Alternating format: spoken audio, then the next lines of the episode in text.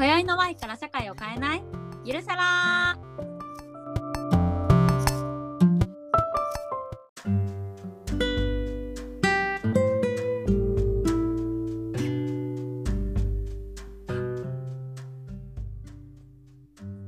今宵の前から社会を変えない？ゆるな社会派ラジオ。ゆるさら最近古典ラジオにハマってるひなです。はい。最近炊飯器でお菓子を作るのにハマっているパーソナリティのみなです。はい。同じく最近朝の深呼吸にハマっているいくよです。はい、このラジオは社会のことにちょっぴり感度の高い20代3人の社会派ゆるトーク番組です。あなたの悩むそのモヤモヤは一体なぜどこからやってきたのかそんな難しい疑問をみんなで茶でも飲みながらゆるく考えていこうではないかというプログラムでございます。ということではい今回は2回目になりました。今日もアンカー入るまでに私がかなり時間を要してお二人をお待たせしましたが はい無事始まりました。はい。ありがとうよかったそしたら前回はみんなのもやもやベスト3を聞いた回やったと思うねんけどそんなこんなで今回からはパーソナリティそれぞれ3人のもやを順番に話していこうかねっていう回でございます。この前のひなずもやベスト1からじゃあ深掘っていきましょうかね。えっと、ねあれだね。今のブラジル選大統領選挙のことだったよね。このもやはどんなもやだったか説明をお願いします。はーいもうずーっともやってたことを今回を機に調べさせていただきました。で あのそのもやっていうのはもう次のブラジル大統領ってどんな人なん問題ってやつだったんやけど、本当にちょうど10月30日に決選投票が行われてルーラ・ダ・シルバっていう人が大統領になったんよね。でなんか結構インスタのストーリーとかにバンバン上がっててなんかマジすげえみたいになってたんやけど、いやうんなんか何がすごいかなんかまあねシンプルにいろいろ伝わってくるけどなんか中身があんまり分かんなかったからちゃんと調べたいなと思ってもうやりましたっていうね。なるほどね。いやいや私もこれ SNS でうん。友達がすごいインスタのストーリーにアップしてたりとか、うんうん。すごい話題になってるなっていうのは感じてるし、うん。でもなんでそのみんながそんな騒いでるんだろうとか、うん。詳しくこのルーラ・うん。ダッシルバーさんでも本当そのレベル全然知らないし なんか、えーどういう経緯で誰が大統領に結局なったみたいな何が争点になってたんみたいなの全然わかんないから、えいくちゃんはどう？私はなんか個人的には SNS とかで周りがあんまり反応してなくてそう本当にひなちゃむのうん。その今回のモヤモヤ定期で初めて知ったんだけどうん。なんだろう。地球の真裏うんの国って、まあ別に裏だからっていうわけじゃないけど まあうん。政治で何を重きにされてるかとか、全然違うと思うしなんかまた個性の強そうななんか人が選ばれてるんじゃないかなみたいな。それでよって国とかものあり方とかも全然変わってくるんじゃないかなみたいなのがうん。結構興味ある。いや本当うんわかる。全然違う国の政治事情ってほんと知らないことめっちゃ多いなって思うしなんか今もアメリカとかもなんとなくごたついてるなとかでもなんかアメリカは結構わかりやすいじゃん。なんかトランプさんがなとか、なんとなくそういうのわかりやすいんだけど、でもなんかねなんか他の国がどうなってるとかあんまりえ自分に影響がないような気がしてわかんないっていうかね。そうだね。めっちゃわかる。そう。だからちょっと今回を機に世界の大統領というか世界のリーダーがどんな風に変わってんのかっていうのをちょっと見ておこうと思います。えーい、えーはい。でなんかそもそもなんだけどブラジルって大統領選挙なんよね。でまずそもそも日本と違うんやんか、うん。でとブラジルの大統領選挙は4年に1回でつまりこの前は2018年やったわけよ。うんうんううんんで大統領を選ぶときにまず一回候補者をブワーって出して一旦選挙するんよね。うんうんでそれが第1回投票ででその第1回投票で一番票を獲得した人の票数が過半数を超えたらもうその人が大統領になるんやけどうんうんうんもしこう一番票を獲得した人の票数が過半数に達しない場合は上位の2人による決選投票が行われるっていうのがブラジルの仕組みなんよね。うん。うんそう。で今回はなんとブラジル高等選挙裁判所によると、まあ、さっきのねルーラさんね、うん。ルーラさん労働者党なんやけどルーラさんの得票率が48.40%うんうんうんで続いてボルソナーロが自由党のこのボルソナーロが 3.23%で2位やったっていうことで今回の決選投票に至ったというわけですよ。うんへうんえなるほどね。うん、えなんかボルソナーロっていうことをなんとなく聞いたことあったかも。あほんま？うん。私初めてやったわ。なんかでも、そもそもブラジル高等選挙裁判所っうんうんうんていうのが存在がなんかめちゃめちゃすごそうな感じがして引っかかる？んだけわかるわ。どそれを調べ始めるとこのもやで1ヶ月間 なんかこう放送を使い果たすことにするよね。そうやね。でもあれよねつまり、ルーラとボルソナーロで決選投票が行われたっていうことだよね。そうそうそうそうん。それでルーラが勝ったってことでしょ？う。うん。うん。えー、結構ね接戦ででこれで通ったってかなりすごいことっていう話になってくるんだよねきっとね。うんうんうんうんうんえー、なんかそれで言うとその、うんルーラさんのローダーシャ島うん。っていうのとボルソナーロさんの自由党っていうなんかその、政党っていうのがどんな政党か気になるかも。ああそうよね。なんか私もそれちょっと気になって調べてみたんですが、うんそもそもブラジルってどんな政党あるんやろっていう話やなと思って、まあ、ちょっと調べたんですが日本でいう今のまあ与党右派って言われる保守の人たちつまりなんか今のまあ自民党とか公明党みたいな党がボルソナーロ候補の出たブラジルのための同盟っていう言われてるそのブラジルのための同盟って言われてる人た。ちなんうん。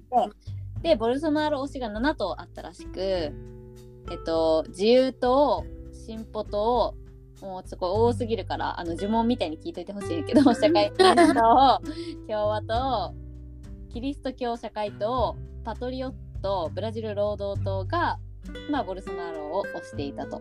うん。でそうで今の野党みたいな存在が労働者党ででそれがルーラが出たところなんやけど、ルーラの考え方に近いとされているのが8個あって、まあ、その8個の中にはあのリベラル左派以外にも中道って言って、まあ、真ん中ら辺にいる人も全然今回は入ってて労働者党ブラジル共産党緑の党ブラジル社会党社会主義自由党持続可能性ネットワークえー、長すぎるもん、えー、パトリオットしか入ってこないんだけど。いやほんまわかる。ちょっと待って、まだまだあるからちょっと最後まで一応紹介しておこう。うんうんフォワード、うん連帯、社会秩序共和党が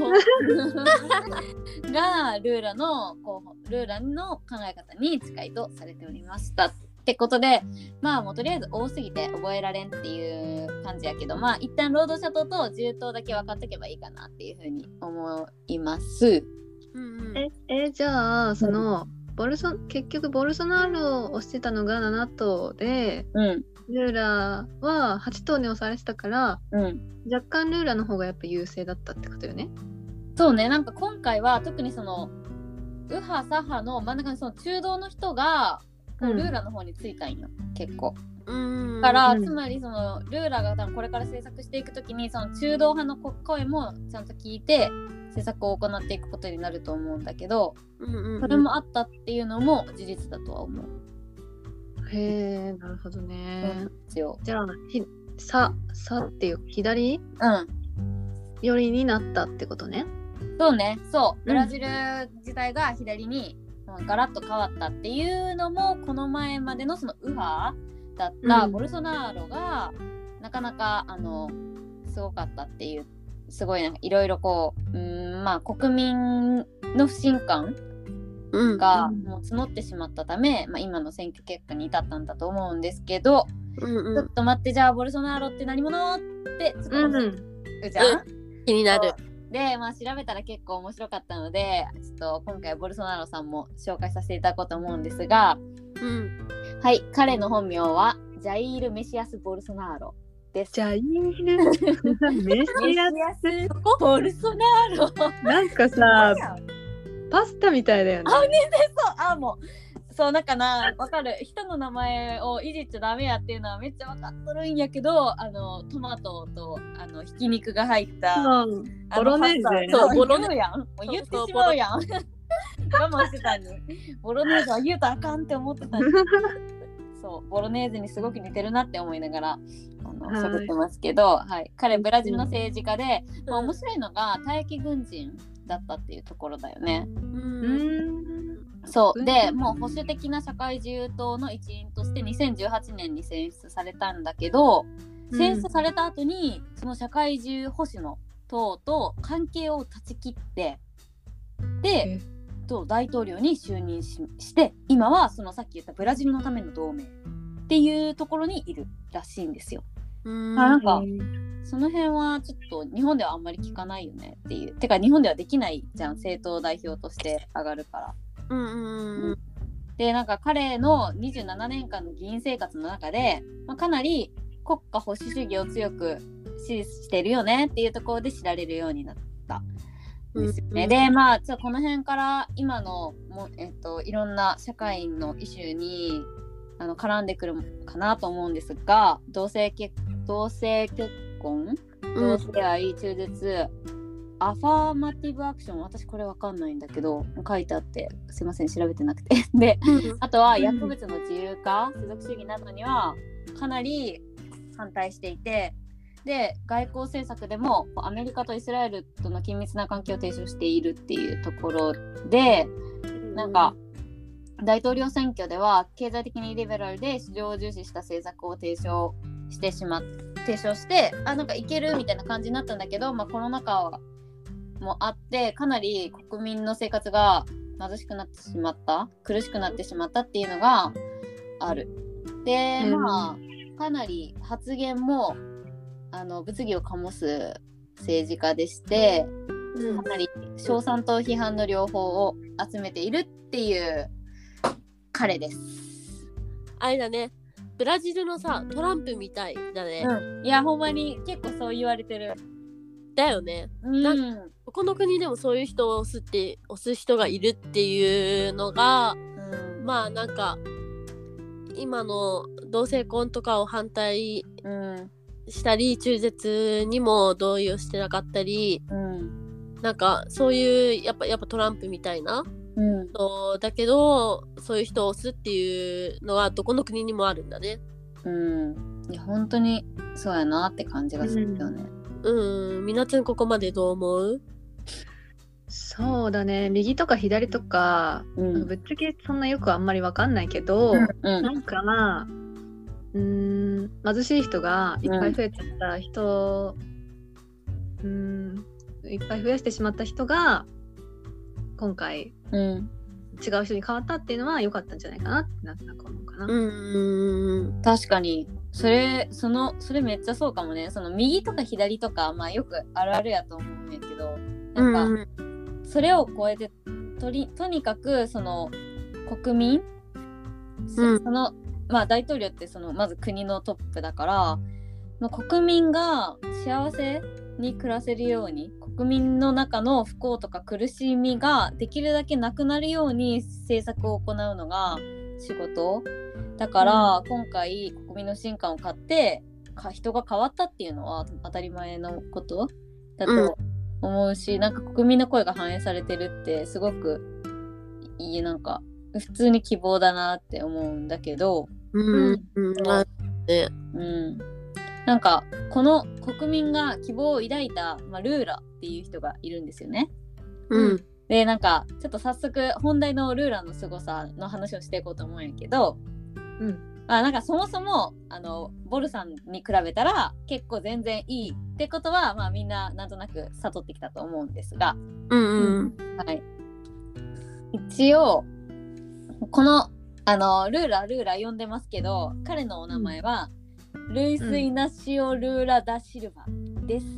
あ男の人だったんだねなんか。ルーラーってそうだよ。女の人っぽい名前を想像しちゃうね。あ確かに。なんかそっか。可愛いよね。ね。なんか一応あのせなんだろう。ジェンダーは男性はい、だと思います。でえっとルーラと呼ばれていてで、えー労働組合主義者。ですね。で、まあ、ちなみに余談ですが私最近木下武雄の「労働組合とは何か」っていう岩波新書から出てる本を読んでいるんですけどかなり勉強になるしなんか私が考えてた労働組合っていうもののイメージを覆されたからこそ、なんか労働組合の大切さってすごい感じるからなんかルーラが労働組合主義者であるっていうところになんか私はすごくビビッときてしまったんですがおーそうでえっと彼実は2003年から2010年までブラジルの大統領を務めてるんですよね。あ、そうなの？んそう。そう。で、えっと、で、今度、2023年に大統領に就任すると。うんうんうんうん。で、まあ一応さっきの右左の話で、まあ言うと左左派って言われる政党の労働者党の創立メンバーなんですって。うんうんうんうん。で、えっと、2002年のブラジル総選挙で勝利を収めるまでに3度出馬して落選をしております。おーうんで、えっと、今回は現職のボルソナロに対抗して出馬を表明したって勝っちゃったっていうところで、まあ、創立メンバーっていうのもかなりすごいんやけど、そうよんね。だいぶかっこいいよね。そうそうそう。そのとりあえずすごいんやけど、この、まあ、左翼の政治家としてほぼ半世紀ぶりにブラジルの大統領に就任した？って言われてて、なんかそのルラが任期やった時この前任期やった時はブラジルは過去30年間で最も長期間にわたる経済成長を経験していると。えー。そうでなんかすごいなってなんかまあ当たり前のことやねんけどこれをこう本気でできる国って今どれくらいあるのか私は分かんないけどその社会政策に多額の政府予算を割いてうんうんで政策によって何千万人もの人々が貧困を脱してでルラが大統領の任期の限度となっている2期目を終えた時に支持率は過去最高に達していたと言われています。えー、なんか、うん。日本だとさ、もう、うん。退任するときはさ、もう、なんていうの、支持率がさい、やわかる。もう、うん。だだ下がりっていうのが当たり前。そうやよね。そう、この人かっこいいね。あ確かに。へー。でもなん、かなんで辞めちゃ2010年うん、に一回辞めちゃったのかなっていうのが気になる。あね。ね。そうそう。えっ、とね2003年から始まってえっ、と4年4年だから、まあ、2014年任期4年で2期以上は任、できないんよねブラジルは多分今。そうなんだ。だから強制的にやったんかなっていういうのがちょっとすいませんこれは調べ不足ですが。うん。そうだと思う。調べてみたいね。うんちょっと気になりますね。で、でで、もなんかうん。すごい、すごい人そう。本当なんかその時のなんかうん栄光をもう一度みたいな感じなそうのかな。そうそう。なんか今回もやっぱりなんだろう彼が手を差し伸べた層っていうのはマイノリティだったり今苦しい生活をしてる人たちだったよね、この前の制作。だから今回もこのロイター通信に出てたやつだと支持層がルラは完全に貧困層とか女性 LGBTQ 先住民芸術家から支持されてて、うんうんうん。で、ボールさんは中間層男性キリスト教福音派農家待機軍人から支持されてるっていうもうなんか支持層が思いっきり分かれてるのもなんか日本ではそこまであんまり見ないっていうか、そうだね。うんうん。って思ってあの興味深いなって思ってたんだけどそうなんかえっとね実はそのルラも結構いろんなことを経験しておりましてうん。えっと2018年にちょっとある出来事が起こっていてでうんえっとルラが逮捕されちゃったことがあるの。えー、そう。でちょっとびっくりだよね。で、これなうんまあいうんとねタイミングよく大統領選の途中だったしなんかルラはそこに候補者として出てた。うんうんうん。でまあブラジルの最高裁判所は、まあ、賄賂してたやろう言うて禁錮12年を言い渡して、まあしえーの彼を捕まえようとしてうんうん。動いてしまう。で、一応その当時の大統領選に関する世論調査でもルラが首位を走ってたんだけど、ブラジルの法律では有罪判決が下されて、で、まあ、うん有罪判決が下されると、上訴審が、で、それが支持された人物は少なくとも8年間選挙で公職に就くことが禁じられているらしいよね。ああ、なるほどね。そうだから彼はかなり長い間ずっとあの大統領選に出れなかったうんうんうんうん。でなんかそう。で、うんまあなんか多分まあいろいろあるのが政治の世界やからなんかこれに関してどうこうはないけど、うんなんかこの時のそのルラの演説がめっちゃかっこよくて。ええー、なんかまああの彼マンションを持っててそのマンションを理由に告訴されたんですよね。うんうん。でもその私は自分のものではないマンションを理由に告訴されたけど真実は私のそばにあると有罪した有罪とした裁判を批判しつつ私が犯した罪が貧しい者に教育と食事を与えたことなら私は犯罪を続けたい。ルラは亡命すると言わせないために私は行く一人の闘士の死は革命を止めないなどと語ったって言われてる。かっこいい。やばいよね革命は止めないはかっこよくない？うん。ー、かっこよそうなんか。さうん。あのでもみんなさそのさまっとうな人っていうかうんなんか先人たちのうん。中でまともな人が潰されてるケースってすごく多いなって思ってうん。例えばこうガンジーとかうん。あとえすごい宗教チックな話になるけどキリスト教とかも割とそういう十字架にこうイエス・キリストが貼り付けられたとかも割とそういう貧困層の見方がうん。確かに。潰されてる、うん。なんかそういうのなんかあるあるなのかなって思ってだからそれと同じようなパターンなのかなってちょっと思った。確かに。そうだよね。なんかやっぱり一部のりなんか大きな利益を手に入れているものとしてはまあ言い方悪いけど黙って思っちゃうからうん。っていうところがあるのかなって思っている。けど、まあ別にじゃあそれがいいわけないからっていう話でみんなの社会じゃんっていううん。ところがあると思うんだけどなんか私はこれルラになってガラッと変わるんかめっちゃ気になったよね。でなるほどね。そうなんか一応決選投票がまあ10月30日に行われて、まあ、今年末に閣僚人事の選定や政策策定をしてで2023年の1月に次期政権発足の2月から審議会のスタートっていうのが政治スケジュールらしいんですよ。うんうん。なるほど。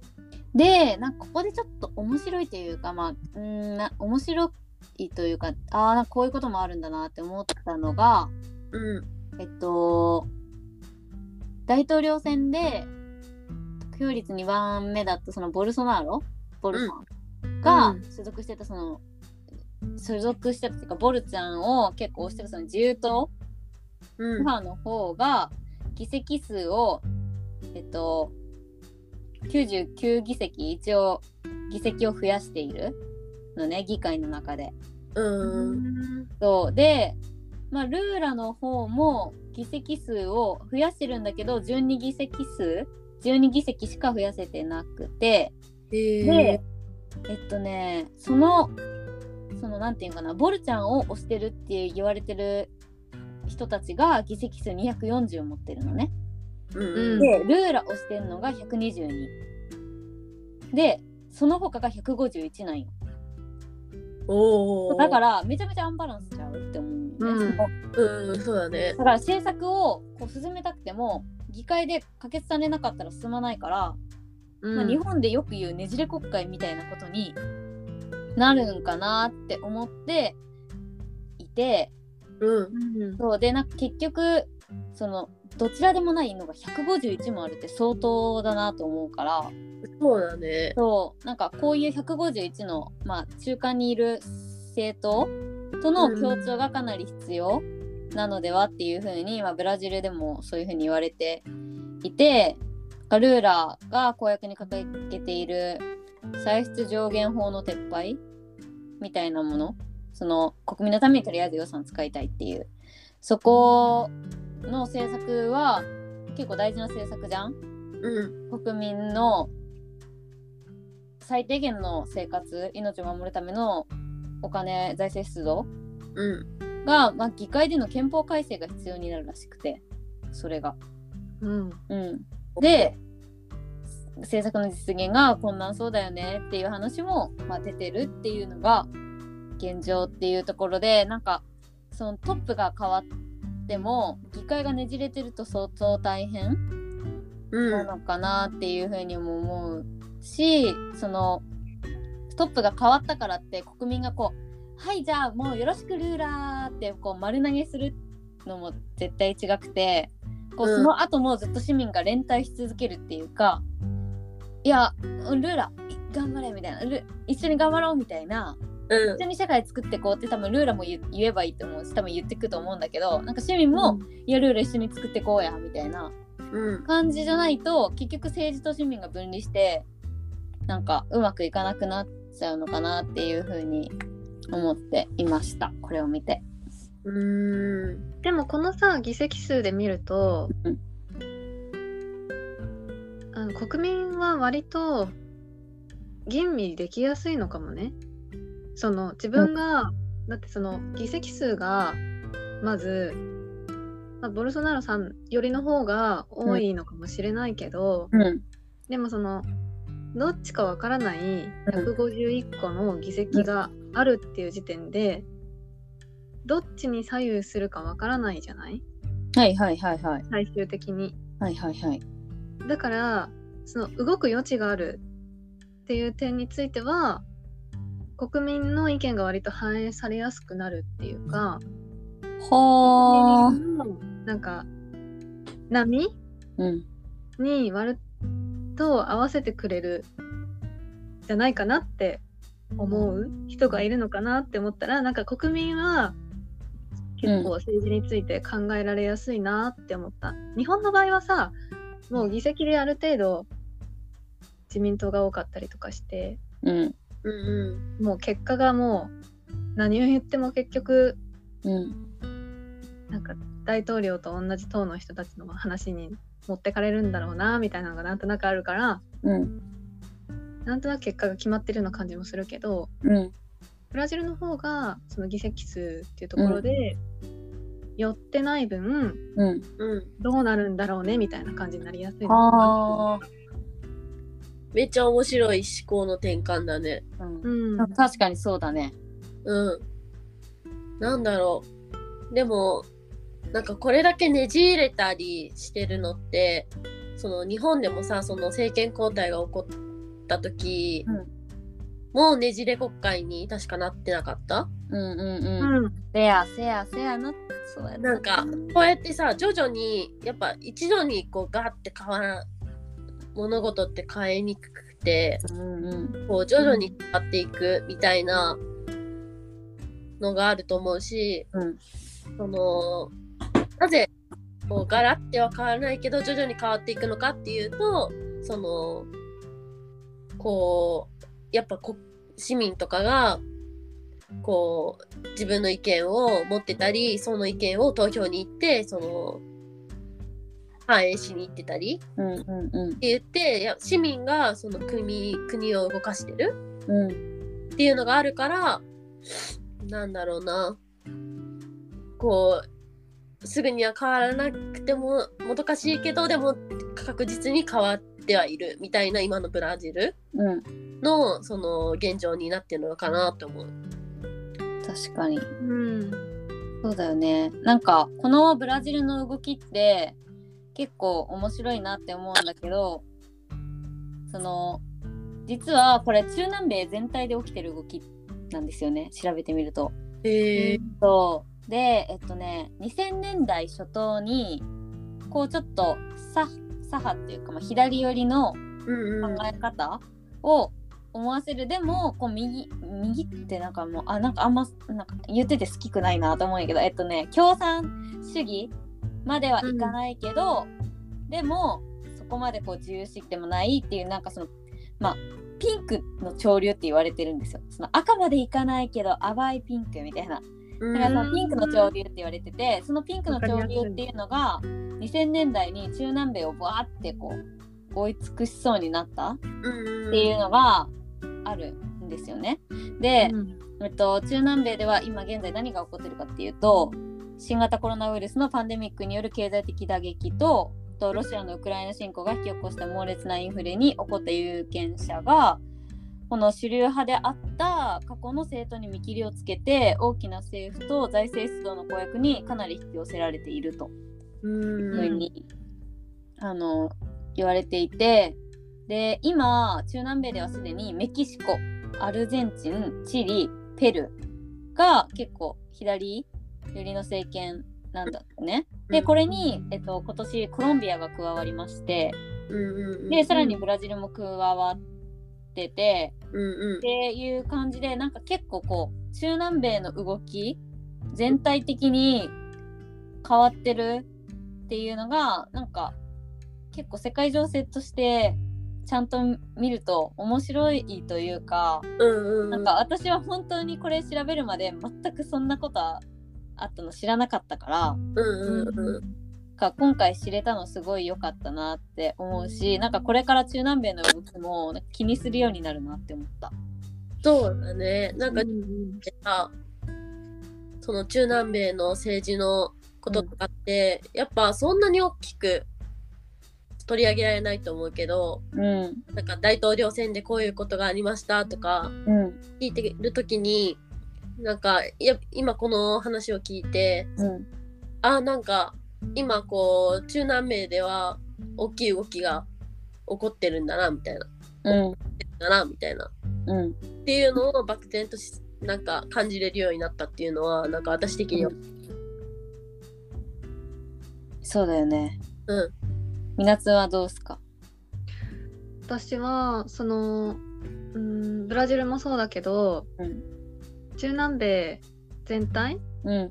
そういう広い地域でそういう左って呼ばれる人たちの寄りになってるってことはそのウーラさんうん。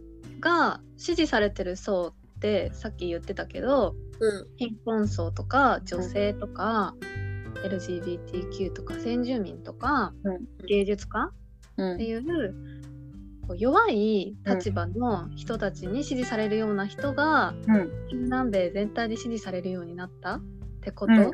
じゃない、確かに。そう考えるとそういう弱い立場の人の数が今すごくやはり多くなっているんだなっていうところが、私はすごく胸が痛むポイントだし、うん、だからこう、うん、そういう人も支持されるようになっている。うんのかなっていう。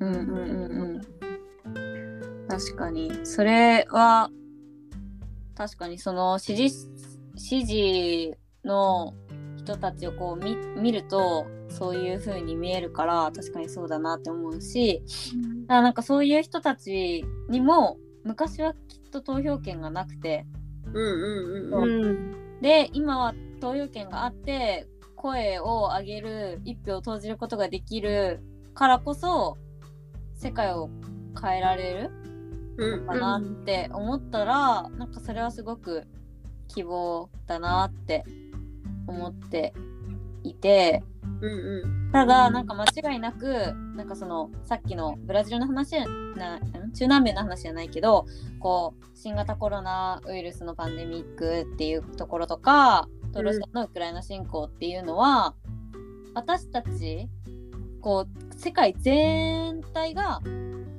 関わっている問題でみんなが多分直面している少なからず、みんなの問題でで多分いろんな国で同じような出来事がちょっとずつ今は目に見えてないけどこれからどんどん起こっていくからやっぱり、そう苦しい思いをする人たちが増えてってるのが実情だからうんうん。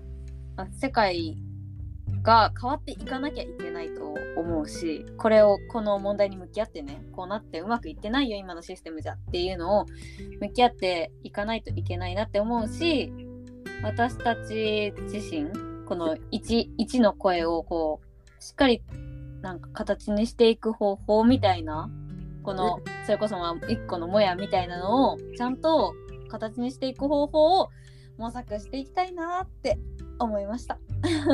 うん。そうだね。うん。でもなんかそのうん支持されてる人たちが、うん。そういう弱い立場にある人を救ってほしいっていうのはそうだけどうんなんか日本の政治とか見てるとなんか大統領になってもうん。なんか、じゃあ救われ救えてるかって言ったらそうじゃないみたいになることもうん政治って結構あるのかなっていううん。気が肌感感じてるから、なんかちゃんと救われてほしいなそういう制度とかがちゃんと充実したような社会になったらいいなって思うし、うんうんうんなんかでもそうなったらなったで今度またそのと今度強い立場にある人たちが増えてくるようになるとうん。そういう人たちが自分のものを守ろうとするようなうん。政策を提示すしてくる人に今度支持するようになってなんかその富を再分配あんまりしないような人が大統領になるケースもあるからうんなんか常にうーんどんな時代でも弱い立場の人が救われるような政策になってほしいなって私は思うかな。いくちゃんどうですか？そうね。なんか、まあ、大統領が今回決まったけど、ルーラさん？うん。名前覚えたよ？ルーラさん？ルーラルーラで合ってるよ。ルーラだよね。うんルーラだよ。だけど、まあ、に日本でも、まあ、どこの国でも同じだよね。その、まあ、なったところがゴールじゃなくて、スタートだから、いやそう。その、これからどうなっていくかっていうところを追っていきたい。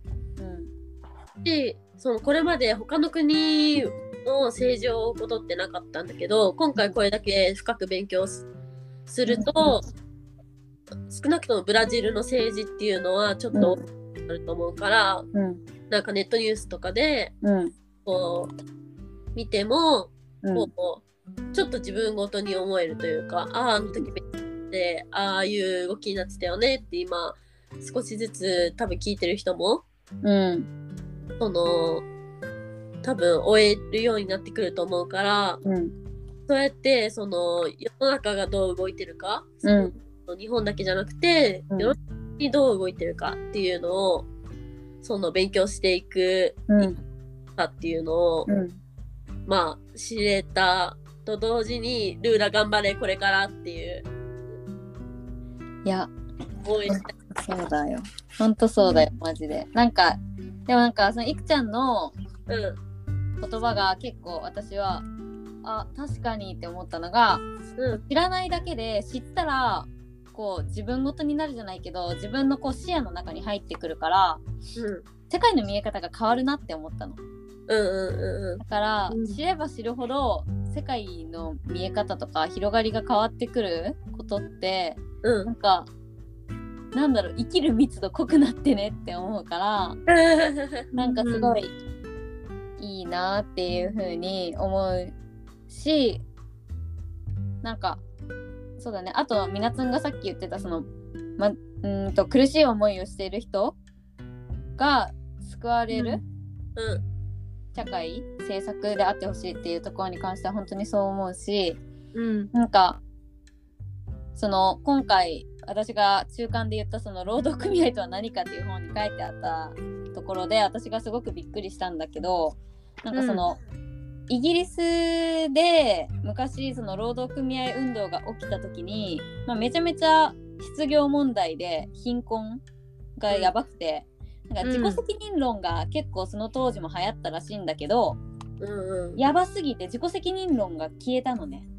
でえなんかそうワーキングパンに対して社会の温かい眼差しが寄せられ中産階級を含めた多くの人々に同情と事前の気持ちを起こさせたって書いてあるんだけどなんかかなりこうみんなのうーん考え方みたいなマインドみたいなのが変わった瞬間があったらしいのね、そこで。うん。で、そこで動き始めた人たちがその当事者ではなくて、うんまあもちろん当事者もいるんだけどそのその当事者を見て貧しくて苦しい思いをしている人たちを見て救済したいと思って自分たちが何かしなければならないっていう意識のもとで献身的な行動をとったアクティビスト集団らしいのね。うんかっこよと思って。かっこよ。そううんすごいかっこよくて、まあ、この話には続きがあってすごい面白いんでまたいつかこの回でやりたいんですけどそのなんだろうなやっぱりこう当事者だけが声を上げてても絶対に変わらないからそれ以外の人たちが介入していって自分ごとにしていって一緒に変えていくうん。っていう形が社会を変えるんだなってこれをちょっと見て思ったのでまたみんなで勉強したいなって思そうだね。うね。そうだね。でも同じ動きを起こしたいよね。いやそうね。なんか、その、本私は読んでないけど、うんもうもう限界が来て、考え方が変わったって、今の日本で起きてもさ、全然おかしくなくない？もうみんな、もう物価もさ、高くてさ、本当にそれうん。もう今日もさ、スーパー行ってさ、野菜高くてびっくりした。高いよね。上がってるよね。値段そう、なんかご飯作るにもやっぱ高いし、なんかそうやってもうに日常の辛さがこう、みんなにのところにどんどんどんどんこう来てる今の世の中ってだいぶ限界だと思うから、ううんん。その、限界、本当こういうことを起こしたくないんだけど、限界にその、まあ、ケアをすることうんっていうのが、まあその重要視されて、その結果、その価値観が変わるうんっていうのは起こってもおかしくないと思う。いやうん。本当にうん。それのきっかけがアクティビストとか、保護者、うんあうんそういうところに潜んでるっていうのはちょっと面白いね。いや本当にそうだよねなんか多分一人がこうなんかスーパーヒーローみたいなのが出てきてみたいな時代を待つよりもやっぱりコミュニティっていうか人のつながりでこうパワーをぐーっと集めていった方が。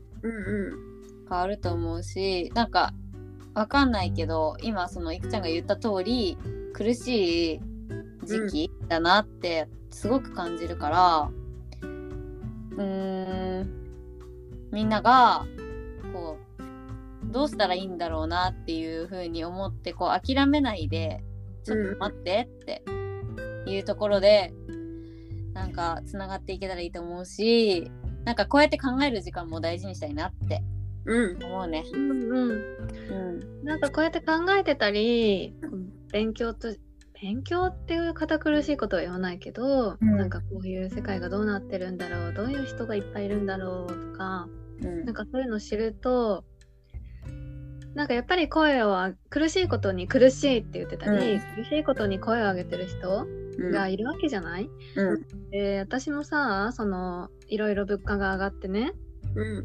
それでもお給料は全然上がらなくてうん。生活がカツカツになってるうん。人たくさんいるわけじゃない？うん。でやっぱりさあー高いなとかなんか税金が上がった時もあー税金高いなとか払うお金多くなっちゃったなって感じてなんかもやっとした、うん。でもなんかそういうのをさ、まあ、デモとかで声を上げてる人たちがいるうん。とかなんかそういう労働組合の人がもっとお給料上げてくれって言ってる人がいるうん。って思うと自分だけじゃなかったんだって思ってはいはいはい。なんていうか救われるじゃない救われるまではいかないけどちょっと気持ちが楽になる。うん。でまあ、自分もその嫌な思思いをしたことに対して声を上げていいんだ。って思って一緒に声を上げることだってできるわけじゃない？うんう何かこう策が得られたような気持ちになるからそういうことを知る機会があるだけでもなんていうか救いになることってあるよなって今の話を聞いてちょっと思った。確かに。救いのラジオですね。あうん いいね。なんか、もやを共有できたり、分かるって思える空間があるだけで、なんか救われるのは、私もすごく経験があるから、うんうん、なんかそういう風なラジオにできたらいいのでは、ねそうですねね、頑張って行きましょう。はいはい、深掘りましたね。頑張りましたね。なんかね結構喋ったね。楽しかったよ。はい、ってことで、はい、今回は私のもやブラジル大統領選についてかなりあの深掘っていろんなところに派生してお送りしましたが次回は稲妻屋を深掘っていこうと思います。どんなもやだったっけね、稲妻屋はうん、群れる女。なんなん問題？なんなん問題？マジ楽しみだわ。とうあどんな30代になったらいいのかわからない問題。あ、あったね。とうん。第1位が闇に染まって取り返しのつかなくなった人問題せやせやせや。そうだそうだ。ああ、だいぶもうね、本当にね、名前の付け方の癖がすごいんよ。最高。ねてかすごい。ねねちょっと楽しみにしてます。とはいいうわけで、ゆるの社会派ラジオ、ゆるしゃら、みなひないくよの3人でお送りいたしました。皆様今日も一日よく生きました。そんなあなたの good sleep を祈って、せーの、おやすみなさーい。バイバーイ。